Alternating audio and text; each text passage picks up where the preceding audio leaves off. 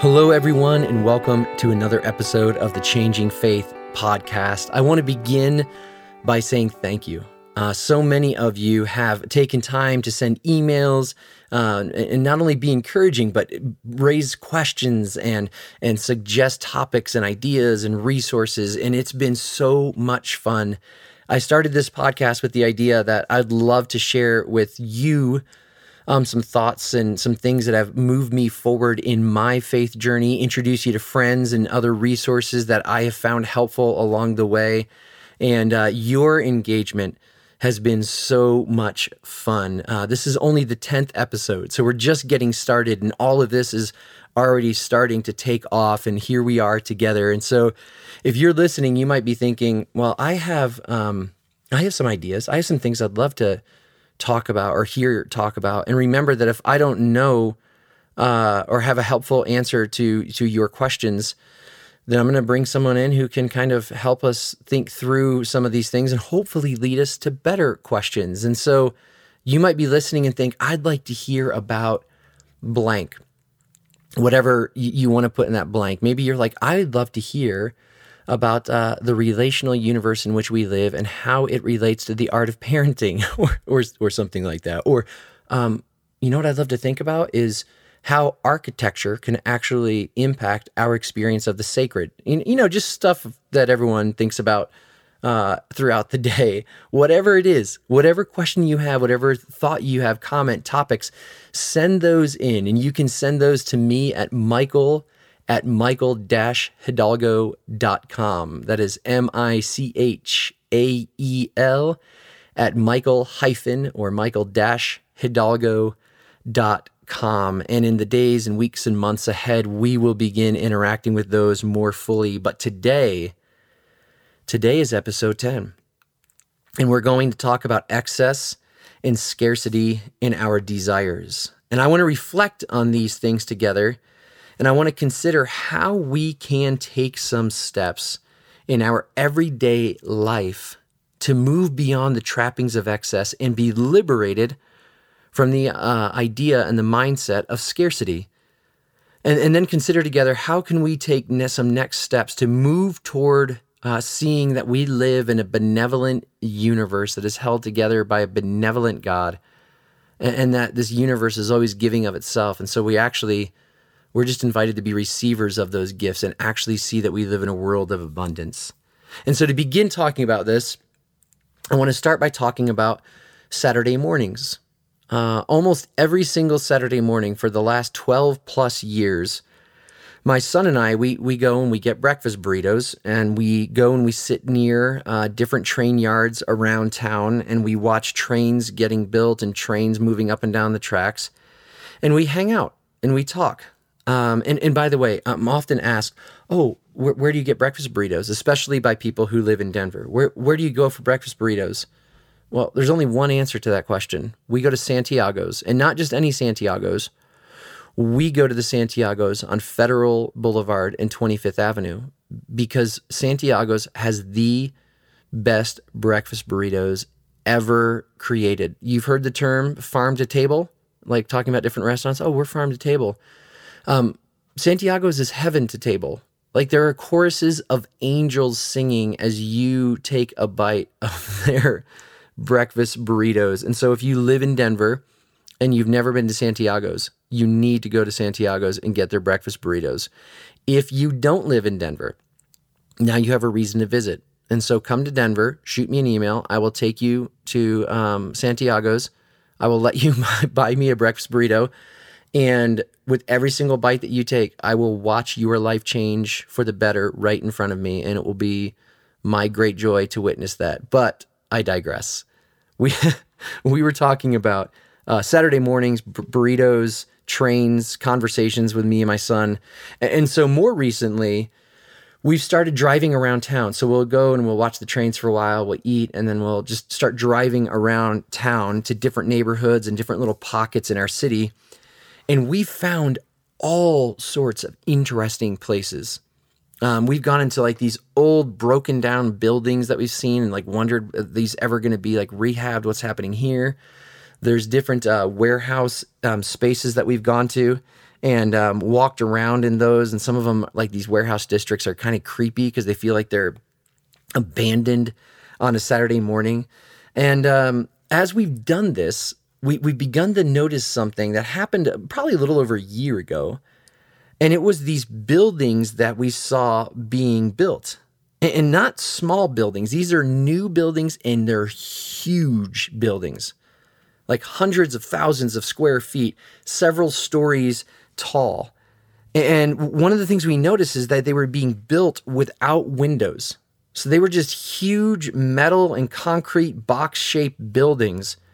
And when we first started seeing the construction and we started seeing how big they were and that they had no windows, we thought, I wonder what, I wonder what those things are going to be. And, and then one by one, they were completed and they put signs on them. And that's when we realized, oh, these are storage units. And, and it's not like there's just one or two of them, not even like four or five of them. There's dozens of them one of the areas that we we've been in there's actually the same company has two storage units 5 blocks away from each other and their competitor has built a storage unit right across the street in both of those locations hundreds of thousands of square feet of these huge metal and concrete box shaped buildings with no windows all over the place and, we hear these things and we hear about these massive warehouses that are being built, and we think, well, yeah, no, we have that. They're, they're storage units. Is where you get to put your excess stuff. And in Denver, apparently, it's big business. Uh, and this is normal um, in, in, our in our mindset because we think we need extra space for all the stuff we accumulate and buy and hold on to. And honestly, few people that I know of really give this a second thought. But the reality is, most of us, many of us, if not all of us, we all have far more than we need. We buy more clothing than we need. We consume more food than we need. We make more money than we need. It's excess everywhere. And somehow, even though we have all of this stuff, we are not people who are content. Excess somehow doesn't produce contentment in us. Just the opposite. Excess actually begets excess. The more we have, the more we buy, the more we get, the more we want. And this attitude that we have, uh, and this, this idea that this is normal, this is fueled by and shaped by the weapons of mass consumption that we take in every day, all day, nonstop. It's called advertising. And advertising it, it's predicated on this idea of you don't have enough or you're lacking something. You need something that we have that's going to make your life better. Not too long ago i i saw a commercial that like basically breaks this down perfectly for us. It, it, i'm watching television. I think i was watching sports or something. And uh, there's this commercial on my television for a new television. And and at some point in the commercial, the the voiceover, the narrator or whatever says, "This television will change your life." And he was like, I mean, it was really like this compelling like way of saying it. And you're you're watching it thinking, this TV, this TV can change my life. The idea being your life needs to be changed. Your life needs to get better. And this television can do that for you. It was such a bizarre statement that when I heard it the first time, I thought to myself, I didn't I didn't hear that right. There's no way they just said this TV will change your life. So a little bit later in in the game or whatever I was watching, um, this t- commercial comes back on, and I turned it up to make sure I could hear it. And sure enough, this television will change your life. A TV, a TV will change your life. But this is the messages that we receive all of the time. We, we live in a world in America where we see more than 5,000 corporate logos every single day. I was talking with a friend of mine about this recently, and he said, Oh, yeah, but that doesn't really have any effect. And I thought, Really? Seeing 5,000 corporate logos every single day that has no effect on us. Yeah, no, it has no effect. And I said, All right, let, us do a little experiment. And someone had done this with me um, before, and so I just borrowed it. I said, let's do this little experiment. And so I said, uh, BMW, the car maker. You know, the logo with like the kind of the white and blue circle and the triangles. And yeah, yeah, yeah, yeah. Okay. I said, okay. Give me a profile of somebody who drives a BMW 5 Series. What kind of person drives a BMW 5 Series sedan, like their mid level sedan? And he was like, well, probably somebody in business, someone who's successful, someone who like, you know, has a big house, makes a lot of money. Kind of gives me this profile that quite honestly you would almost expect. And I said, "Okay. Um, let's think about the Ford logo, like Ford, the car manufacturer. Um, think about a Ford F-150 pickup, their Lariat edition, so again, like one of their higher end pickup trucks. Um, extended cab, like fully loaded leather seats the whole bit uh, what kind of person drives that? And he was like, well, like, you know, someone probably who works like, I don't know, in construction or like some like development company for like homes or like maybe a cowboy, you know, they need stuff to put back there. And I don't know, they maybe like middle class, kind of gives like this whole profile of this person. Never mind, by the way, that a Ford F 150 that I described and a BMW 5 Series are actually quite close in their price point. But I said to him, who informed the kind of person that you describe for each of those vehicles? Did you just come up with that on your own? Or, or is it possible that the marketing and the advertising and the commercials and what they tell us say these are the kinds of people who buy this, those are the kinds of people that buy that? See, those logos are telling us something. They're they're connected to an idea, a brand, a story, a narrative, and we see more than five thousand of those every single day. You see, advertising is a billion dollar industry, and if advertising did not work, they would stop spending the money. And one piece of evidence that advertising is working is that America represents less than 5% of the global population. So, less than one person out of every 20 people alive is American. And yet, the United States uses 33% of the world's paper, 25% of the world's oil, 23% of coal.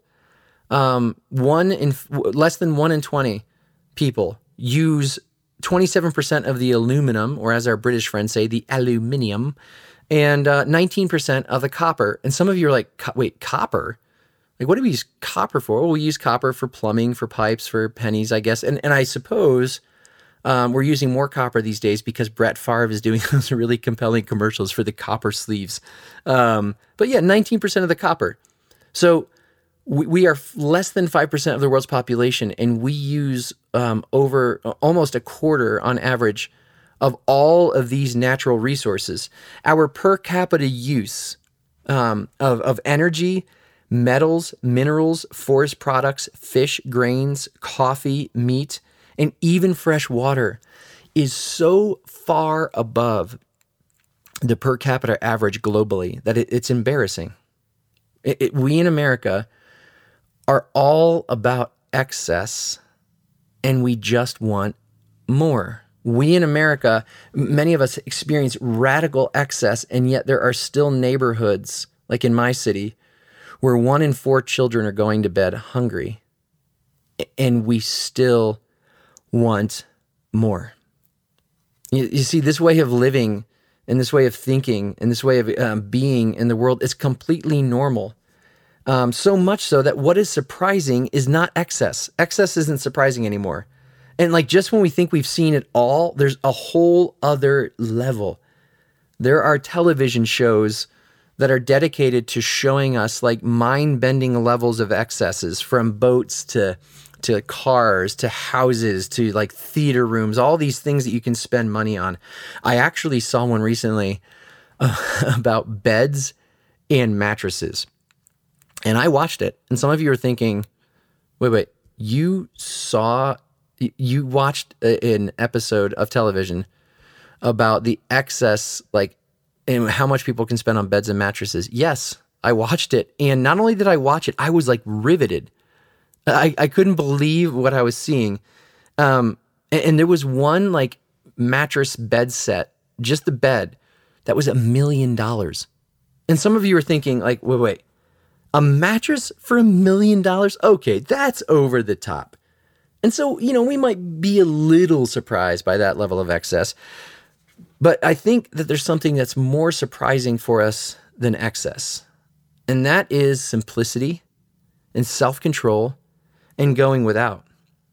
It's the stories of people who live far below their means, people who choose less, people who understand that they don't need more, that people don't even need half as much uh, uh, uh what we're told that we do need.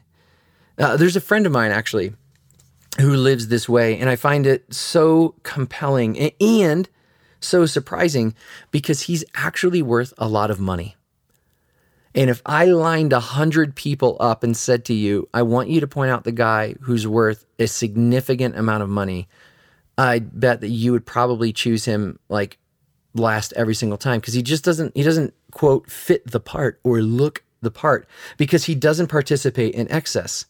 You see, he's found joy outside of excess. He's found joy outside of amassing possessions. He's he's learned that like you don't need to buy more and more and more. And what's great is that people who know him, um, they have no idea that he has money. Um, and he, this this idea of not living in excess, it allows him to be incredibly generous. And when people don't think that he has money, he doesn't care. He's fine with that. He doesn't drive the really nice car or live in the really big house or have all the really nice clothing because he has learned the secret of contentment. And what's interesting is his story is the exception to the rule. You see, we are consumed by consumption. We have an insatiable appetite. We want more and we tell ourselves we need more and we can't stop. And what is interesting is that in the midst of this pursuit of excess, in the midst of this um, consumption that we are in all the time, we hear some people who will say things like, well, you know, all the possessions in the world will not fulfill us. We hear people who are wealthy, who have more than us, say things like, you know, you, you, excess will never produce what you think it's supposed to produce. Jim Carrey, the actor, uh, you know, Ace Ventura, Truman Show, he, um, he, he would somehow like something's happened to him. I don't know if you followed his story, but he's kind of like this like I don't know, like the, theo philosopher now, um, and, and has really started to reflect on life.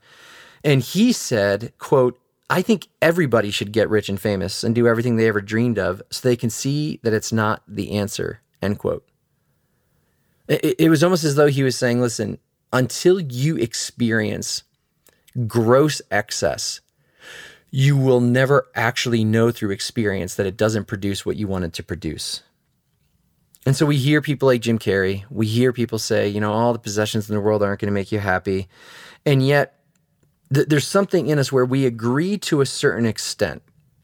Like we hear and we're like, yeah, you're right. I should really think about that.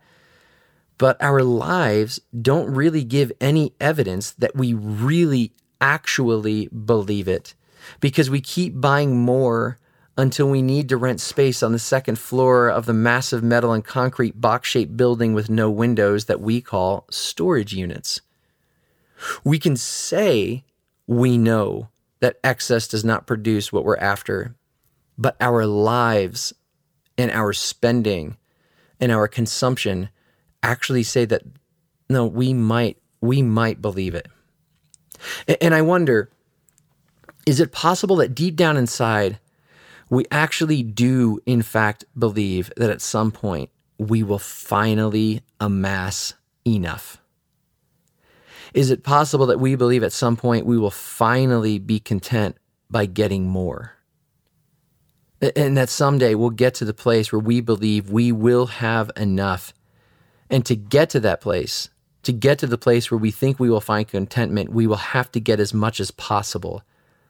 It's almost like like we have to prove that excess and getting excess as a way and a vehicle toward contentment is true. We have to prove that because if it's not, then we will come face to face with the fact that we pursue excess. It's almost like we have to believe this is true because if we're living lives and, as a part of our life, pursuit of excess is central, then we have to at some point stop and confront the fact that the way we're living is a lie.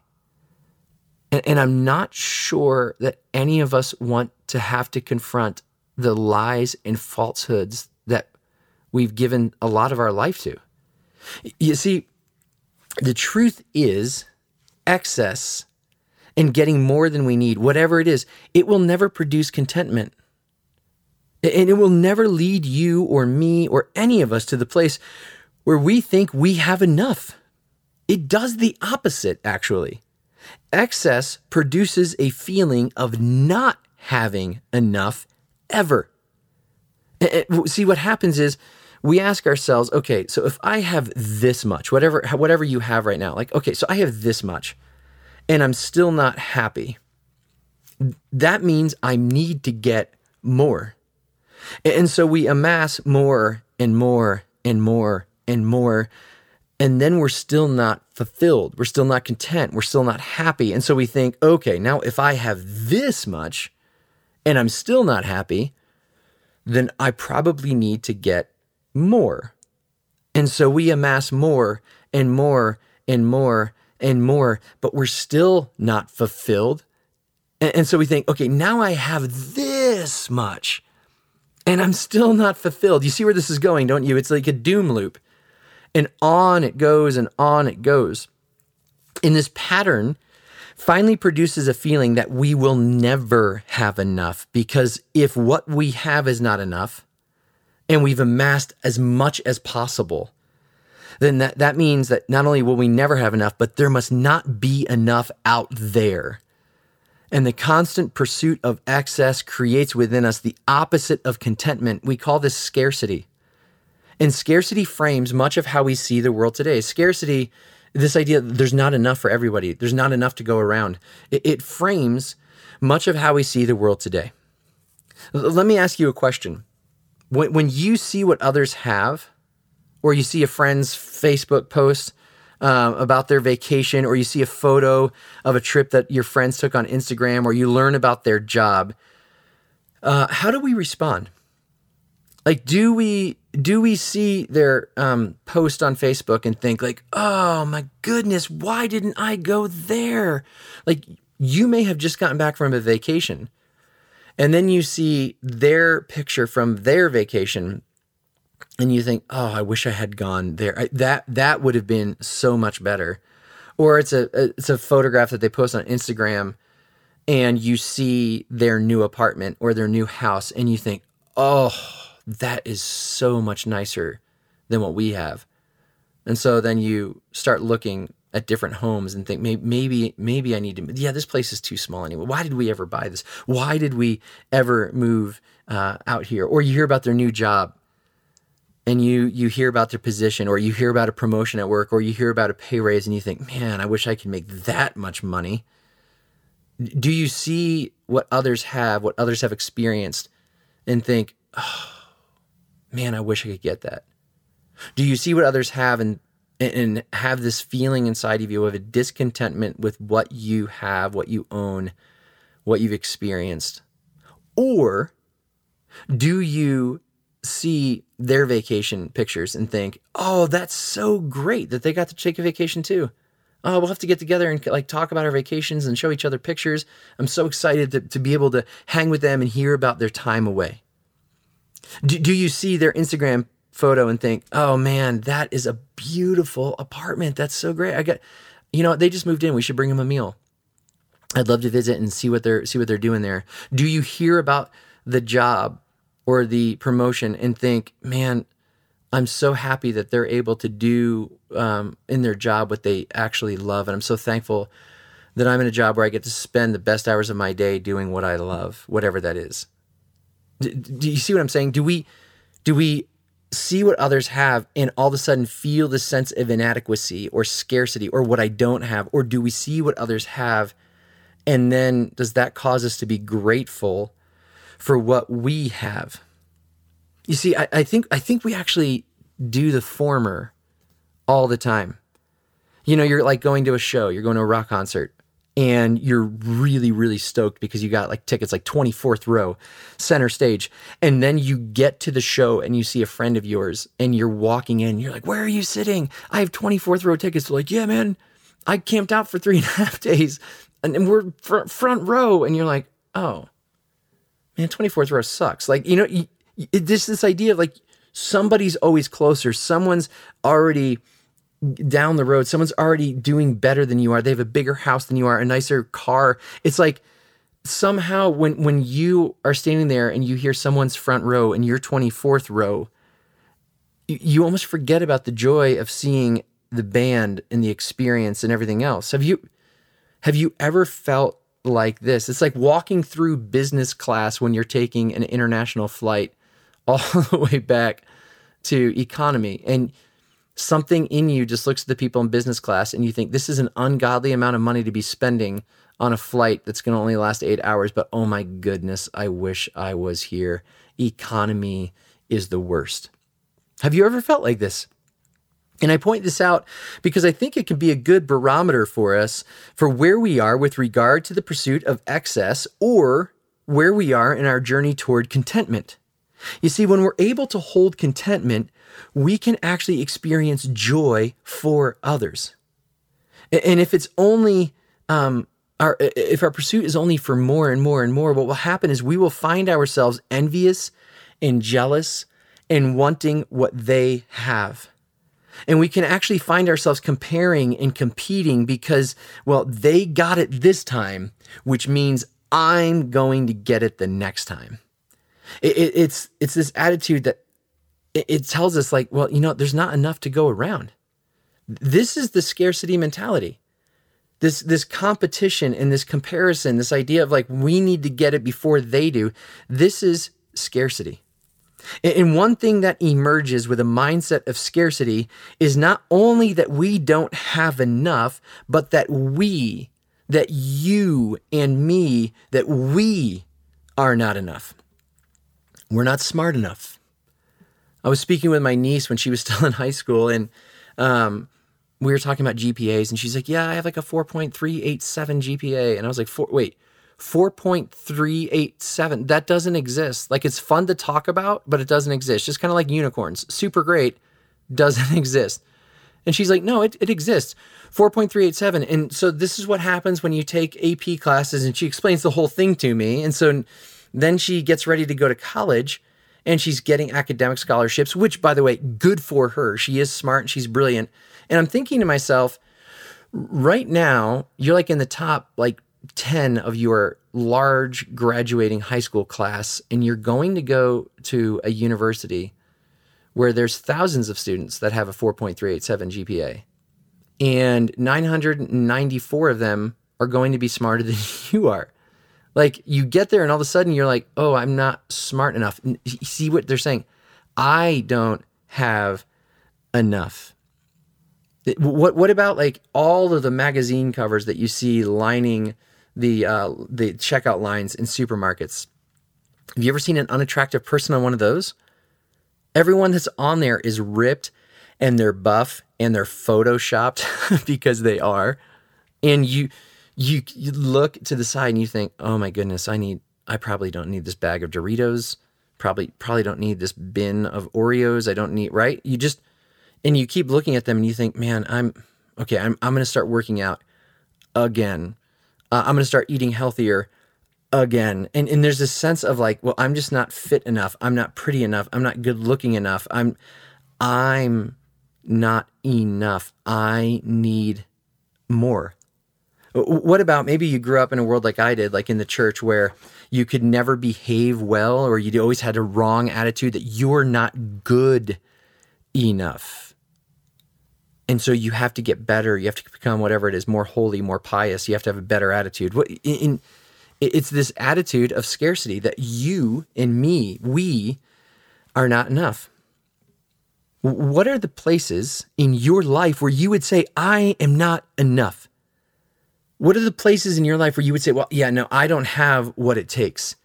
The places in which we find ourselves comparing and competing with others, where we tell ourselves in this inner monologue, man, if I could only have what they have, if I could only have more. Isn't it interesting how closely linked excess and scarcity are? You see, we so often focus on what we have yet to get rather than what we have. And so once we get that, then we'll be happy. Then we'll start living differently. I see this all the time, by the way, with money. Uh, people who say things like, you know, I'll start giving or I'll start being generous when I make more money. And so if I'm making X number of dollars now, I'm, not going to start giving it away because it's uh, I won't have enough. And so um, when I make more money someday, then I'll give it away. And what research shows is actually no, you won't. If you're not giving when you're making ten thousand dollars a year, you're not going to give when you're making hundred thousand dollars a year. I actually had a conversation with uh, with a guy. He's uh, probably early 60s. He's now worth millions. And he told me about his debt of generosity. And by that, he meant, he said, I wish someone had told me when I was in my 20s um, that I should be generous. And he said, because I, uh, I wasn't making that much money and I just was trying to like nickel and dime my way through life and trying to figure out like what was the best way to grow my wealth. And I never thought about generosity. He said, I actually never learned about generosity and giving and the joy contained in giving until like I was in like my mid 50s just like a decade ago and and now I realize like I have this whole debt where I missed out in my 20s and 30s and 40s I, I missed out on the joy of generosity and his whole idea was like don't don't say when i get enough then i will because it won't actually produce that in you. If you're not doing it now, you won't do it then. I mean, think about like uh, when it comes to time. Like when when I get more, then I will get. And we start off so often with like, well, I don't know how I'm going to get all of this done. Um, maybe it's the feeling you have if you're in college, like right at the beginning of a semester, you get this syllabus and you look at it and you think, oh my goodness, there is no way. Or it's how you feel on a Monday morning when you go into your office and you look at your schedule for the week and you think, oh, I, I have like like 25 hours of meetings and and I have to send these emails and I have to get this project done and then I'm presenting here and then next week I travel to this city and and it's just this stress that we feel and we think, "Oh, I have no time. And someday I will do these things and I'll have more time. And then I will um no no you won't. Actually research there's fascinating research done and it's this um, that every human being uh, has the exact same number of hours each week that was that was a joke i don't know if you caught that that yeah we all have the same amount of time the difference is not the amount of time we have the difference is how we choose to use the time that's given us you can't get more of it you're not going to have less of it we all have the same amount of it and so when we say, well, when I have more time, I will, no, you won't. We need to begin looking at the way we're dealing with the time now. We believe there's not enough time. That's a scarcity mentality. What about relationships? Like, am, am I good enough? Am I likable?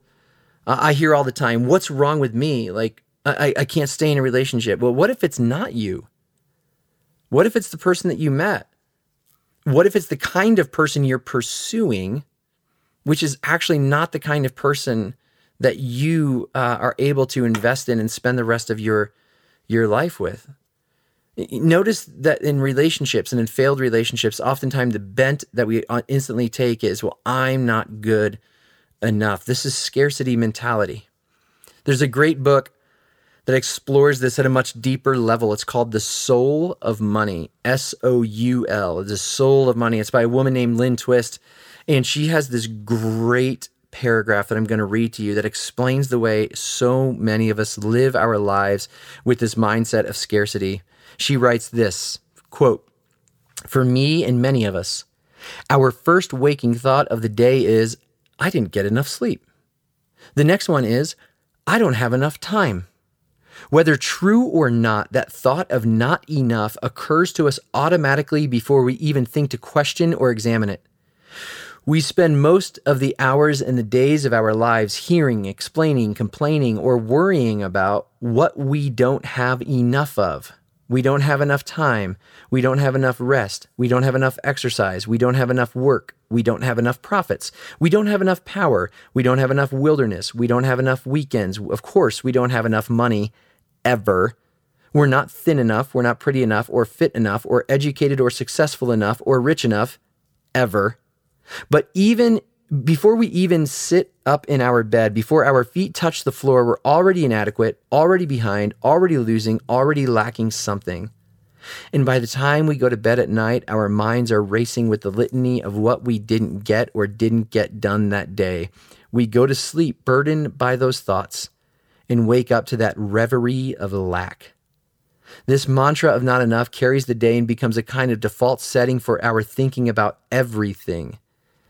This internal condition of scarcity, this mindset of scarcity, lives at the very heart of our jealousies, our greed, our prejudice, and our arguments with life.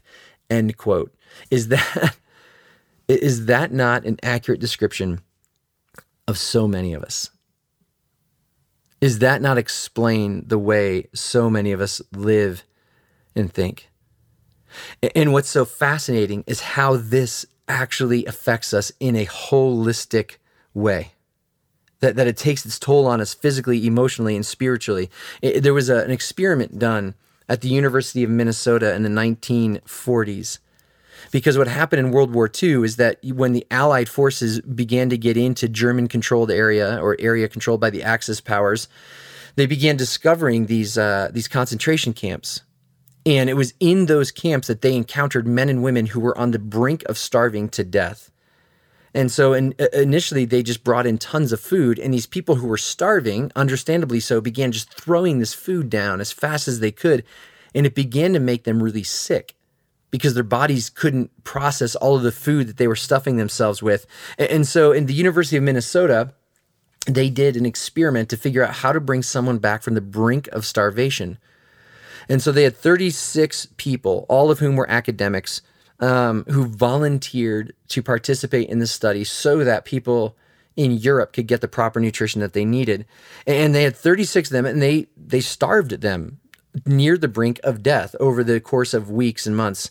And, and what they found out is that this starvation, this uh, the lack of of uh, food, this scarcity, which was at that point real scarcity, it wasn't just physical, the phenomenon of, of starving, it actually messed with their psychology and their psychological makeup. They began to figure out that all they could think about was food.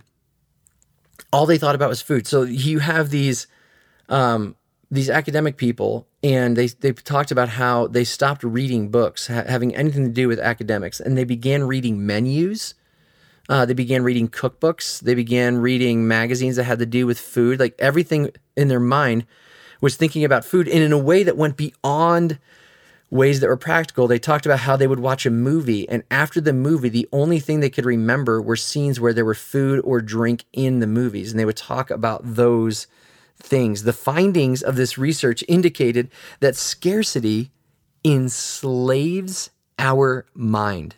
Think about the strength of those words. Scarcity enslaves our mind because our minds orient themselves fully toward what we believe are unfulfilled needs.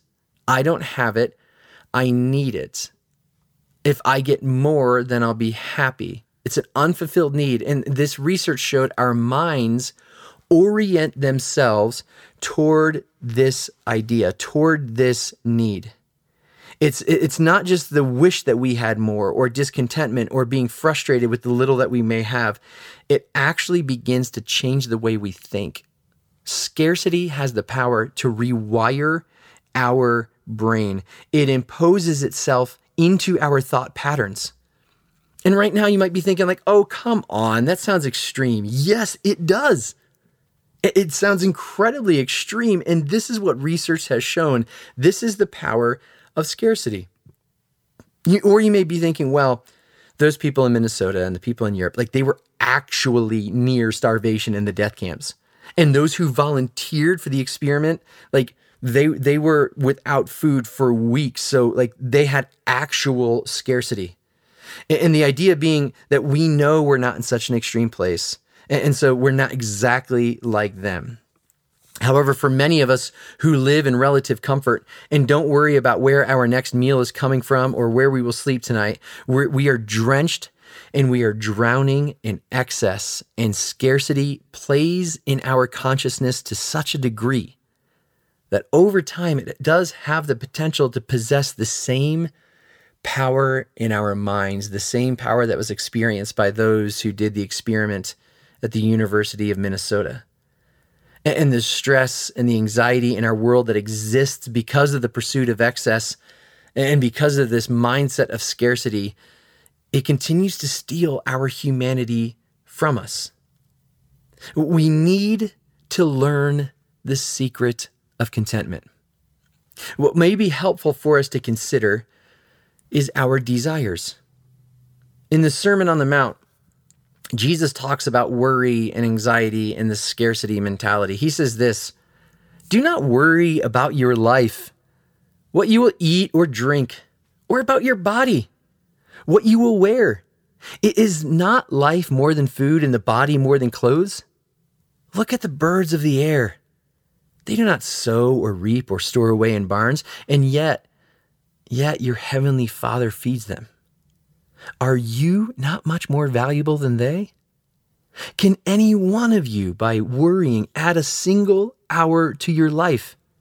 And why do you worry about clothes? See how the flowers of the field grow. They do not labor or spin. Yet I tell you that not even King Solomon in all of his splendor was dressed like one of these. If that is how God clothes the grass of the field, which is here today and tomorrow is thrown into the fire, will he not much more clothe you, you of little faith?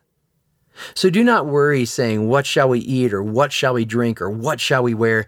For the pagans run after all these things, and your heavenly Father knows that you need them. But seek first his kingdom and his righteousness, and all these things will be given to you as well. Don't worry. Seek. Don't worry. Seek. The, the word there, the word for seek, actually speaks towards our desires. It's about what we desire. It's saying desire first, want this, uh, understanding our heart's desire understanding what we really want, understanding what we're seeking after, this is vital in moving toward contentment. It's understanding what we really want. And think about it. I mean, if I were to ask you, you know, tell me what you want, what you really, really want. oh, that makes me laugh. And you told me what you want, what you really, really want.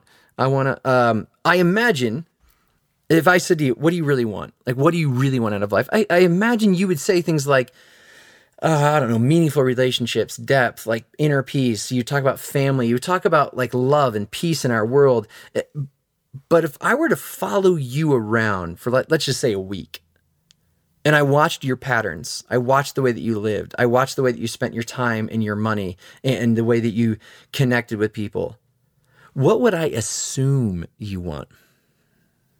You see, when I say tell me what you really want, don't give, let's not do this thing of like, well, uh, yeah, no, I really want, you know, family and peace. And let's answer that question. When I say, what, what do we really want?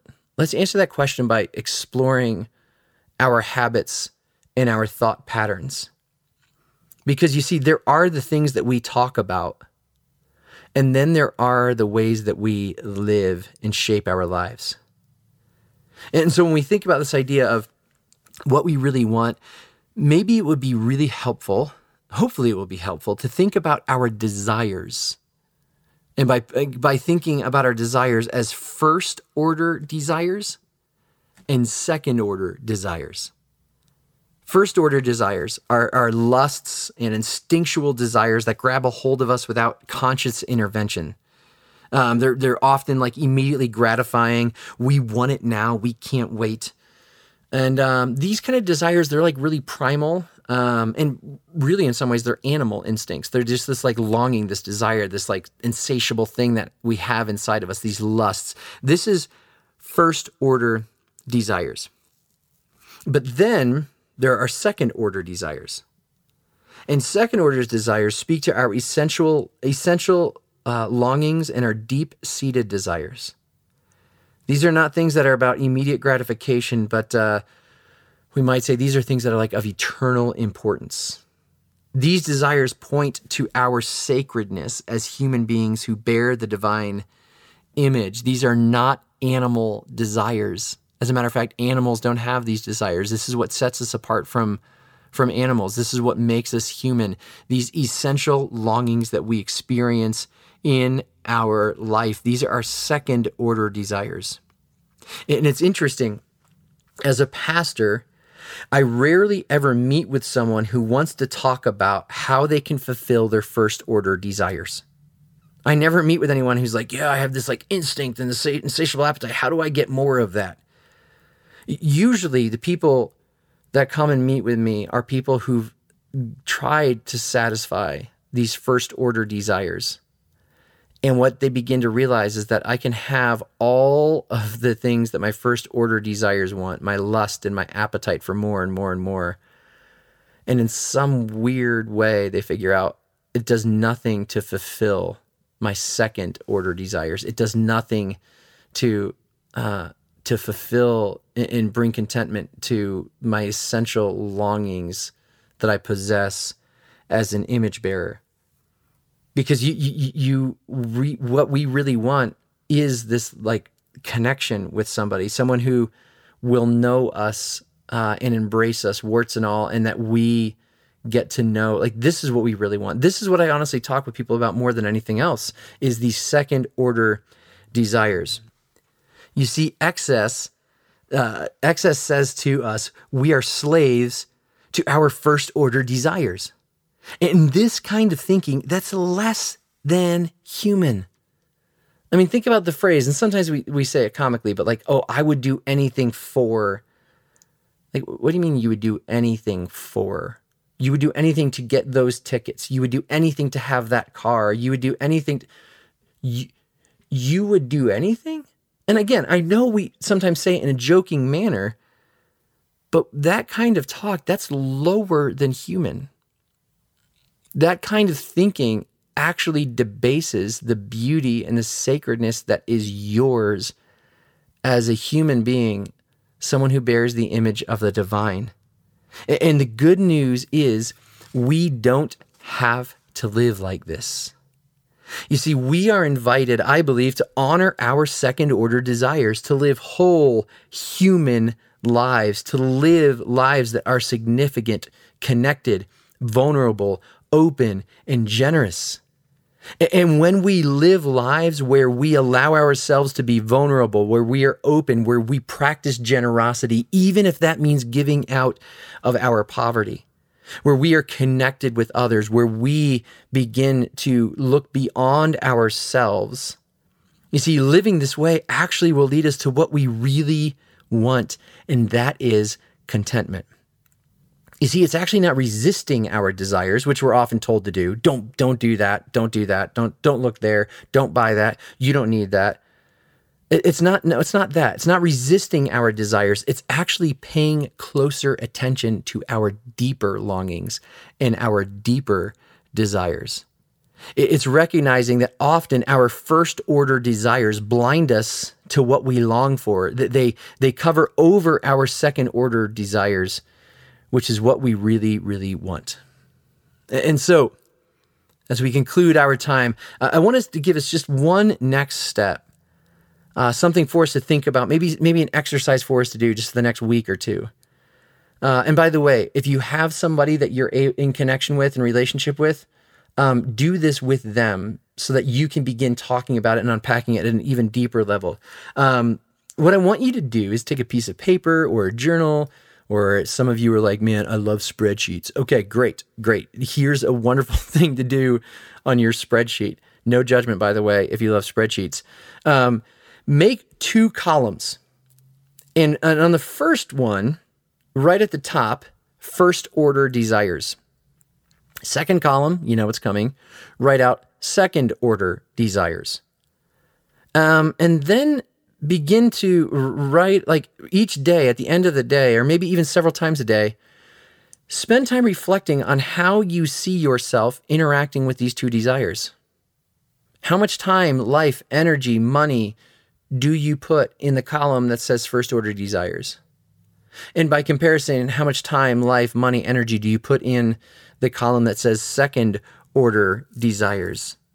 You see, first order says you deserve comfort. Second order desire says you have something to offer the world.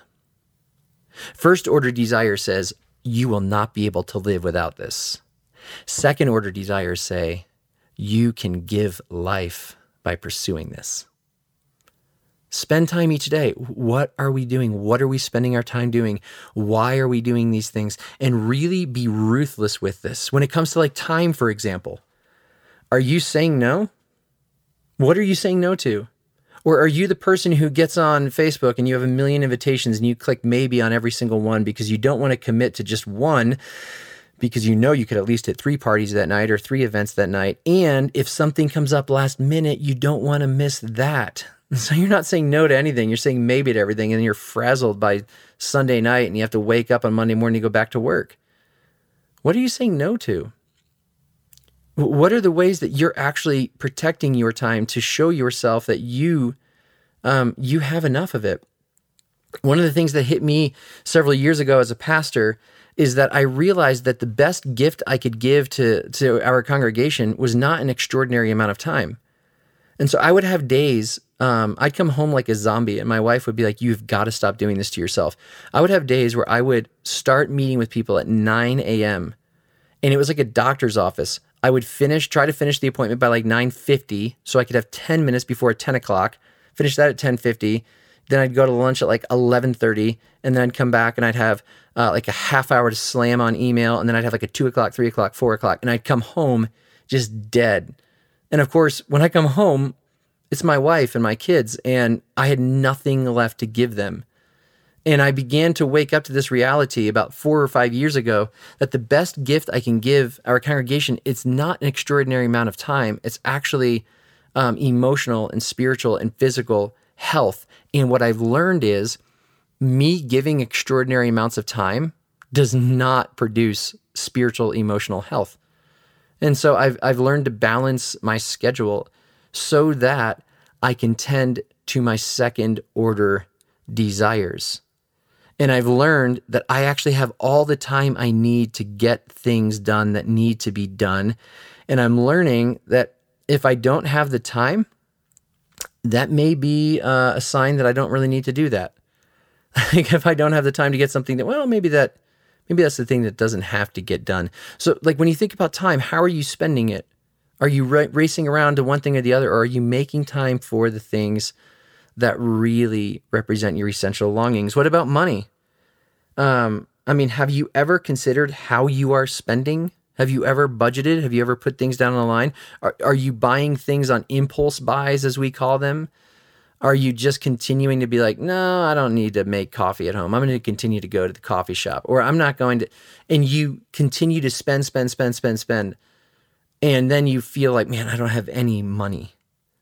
H- have you considered that? Are you feeling squeezed? H- how much do you spend without thinking? How much are you giving? What are ways that you can begin invest your money that is going to give you this deep sense of like, yes, I'm not looking to get something that's going to give me comfort. I'm looking to give something that will serve somebody else. Two columns, first order desires on one side, second order desires on the other, writing out and be ruthless. How am I pursuing these in my everyday life? And the more attention we give to our second order desires, the more we will begin taking steps toward contentment. The more we will begin actually being in a place where we say, I have what I need. See, it's possible that we can learn to see beyond the moment, that, that we can see something bigger.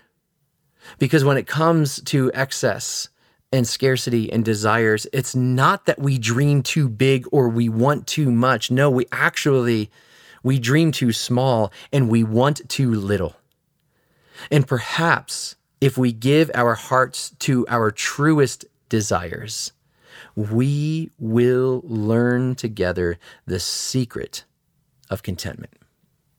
And so, with that, Thank you again for joining with us today. Our next episode will come out in a couple weeks, and it's a great interview with a friend, and I don't want you to miss it. So be sure to tune in in a couple of weeks. And until then, as always, much love and peace be with you.